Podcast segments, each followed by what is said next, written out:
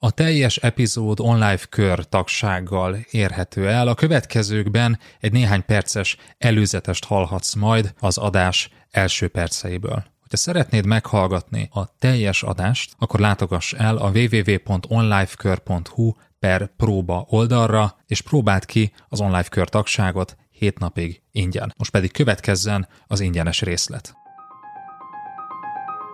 Hogyan menjünk szabadságra menedzserként? Második rész. Ez az Online Management Podcast, én Ungvári Péter vagyok, és a mai adásban üzlettársammal Berze Mártonnal folytatjuk a szabadság témáját. Az előző adásban elmondtuk, hogy miért menj szabadságra, és elmondtuk azt is, hogy mit tegyél a szabadság előtt, ahhoz, hogy a szabadságod eredményes legyen.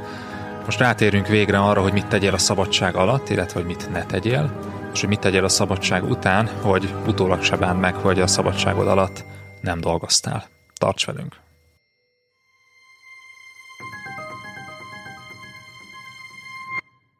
Folytatjuk a szabadság alatt felvett szabadságról szóló adásainkat. Az előző részben arról beszélgettünk, hogy miért érdemes elmenni szabadságra, és hogy mit tegyél a szabadság előtt. Hoztunk 8 pontot, hogyha még nem hallgattad meg azt az adást, akkor javasoljuk, hogy kezd azzal, hiszen szabadság eredményessége, sikere nagyrészt már a szabadság előtt eldől, szabadság alatt ugyanis már viszonylag kevés dolgot tudunk tenni azért, hogy az eredményes legyen, de hogyha megfelelően előkészülünk, akkor lehetőségünk van arra, hogy megfogadjuk azokat a tanácsokat, amikkel most fogunk majd jönni. A mai adásban tehát arról fogunk beszélgetni, hogy mit tegyünk szabadság alatt és a szabadság után ahhoz, hogy eredményes legyen a kintlétünk, vagy a szabadság alatt töltött időnk. Így van, és hát ugye következzék végre a szabadság legfontosabb része, hát maga a szabadság, és ez van egy nagyon rövid útmutató, amit szeretnék nektek most átnyújtani, nagy tisztelettel, ezek így hangoznak, hogy strandolj, napozz, ne felejtsd el a naptáját, ez plusz egy.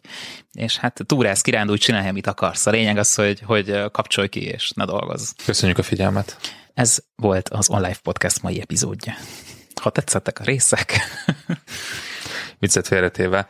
Beszéljünk egy kicsit arról, hogy mit kell tennünk a szabadság alatt. És uh, itt nem tudom nem beolvasni az egyik kedvenc uh, cikkünket egy, egy vezetőtől, tényleg nem szeretnénk érezni rajta a nyelvünket, de nagyon jól mutat egy általános trendet. Tehát itt nem a konkrét személy az érdekes, hanem inkább egy általános trend. Idézem, már nem lehet szabadság alatt kizárni a munkát. A cégek működési intenzitása, transformációs képessége sokat fejlődött az évek során, Ma már a legtöbb cégnél nincs olyan nyári uborka szezon, amikor egy-két hétig nem történik semmi fontos, és el lehet engedni a céges ügyeket.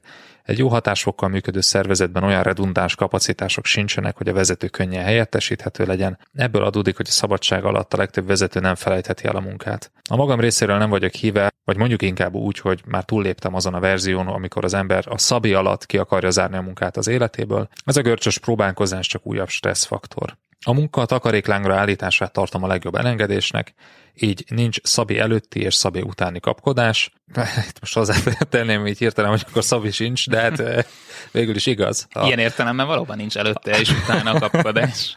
Eddig tartott a podcast ingyenesen elérhető része. Hogyha szeretnéd meghallgatni a folytatást és a további több száz vezetői tananyagot a hozzájuk tartozó írásos jegyzetekkel és videókkal együtt, akkor látogass el a www.onlifekör.hu per próba oldalra, ahol az első hét napban ingyenesen teheted meg mindezt. www.onlifekör.hu per próba.